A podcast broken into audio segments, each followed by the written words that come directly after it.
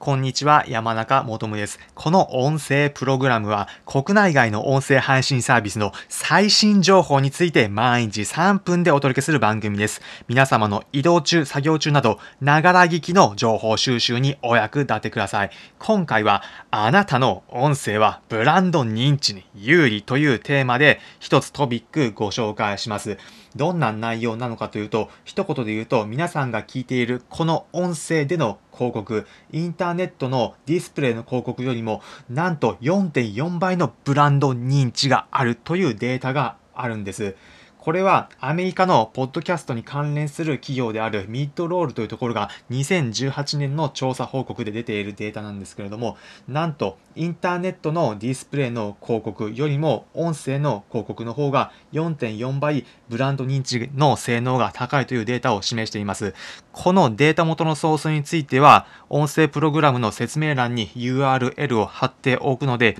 気になる方はそのデータ元を確認してみてください。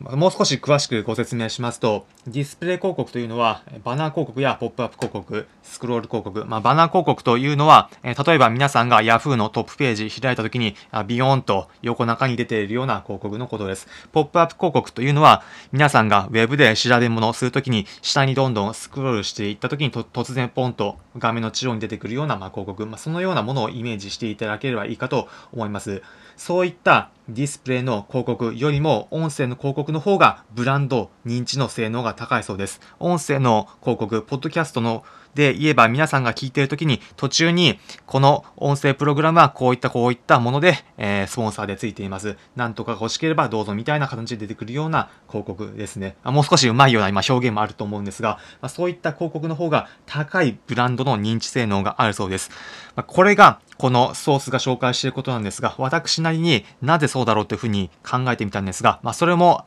さもありきだなというふうに考えました。まあ、なぜかというと、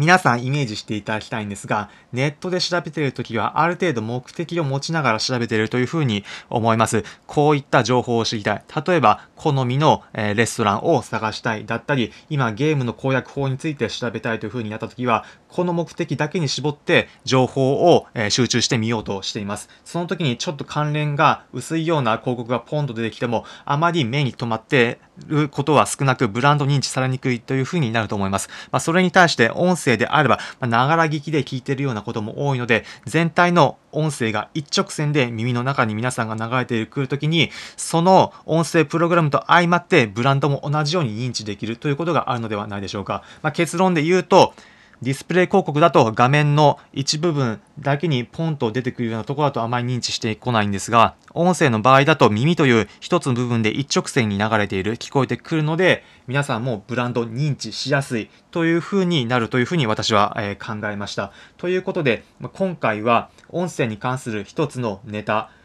インターネットで調べるときのディスプレイ広告よりも音声広告の方が4.4倍認知される性能が高いという、え、データ、一つのデータについてご紹介しました。皆さん、音声配信されている方であれば、自分の音声配信する内容がどんなブランド、どういう風に認知されるのかな、もしも広告がついたとき、どういう風に認知されると面白いのかな、なんていう風に考えてみると、まあ、ちょっと面白いかもしれません。また、視聴者として聞いてる方だったら、この音声プログラムだったら、どんなブランドのイメージが湧くかな、なんていう風に考えるものも一つ面白いかもしれません。ということで、今回は音声トピックのネタ一つご紹介しました。この音声プログラムは国内外の音声配信サービスの最新情報について毎日3分でお届けする番組です。皆様の移動中、作業中など、ながら聞きの情報収集にお役立ていただければ幸いです。参考になったという方は、いいねの高評価、コメント、またこの音声プログラムのフォローもお願いします。コラボについてもお気軽に募集していますので、コンタクトいただければ幸いです。今回の内容参考になれば幸いです。それでは皆さんいい一日をお過ごしください。また次回お会いしましょう。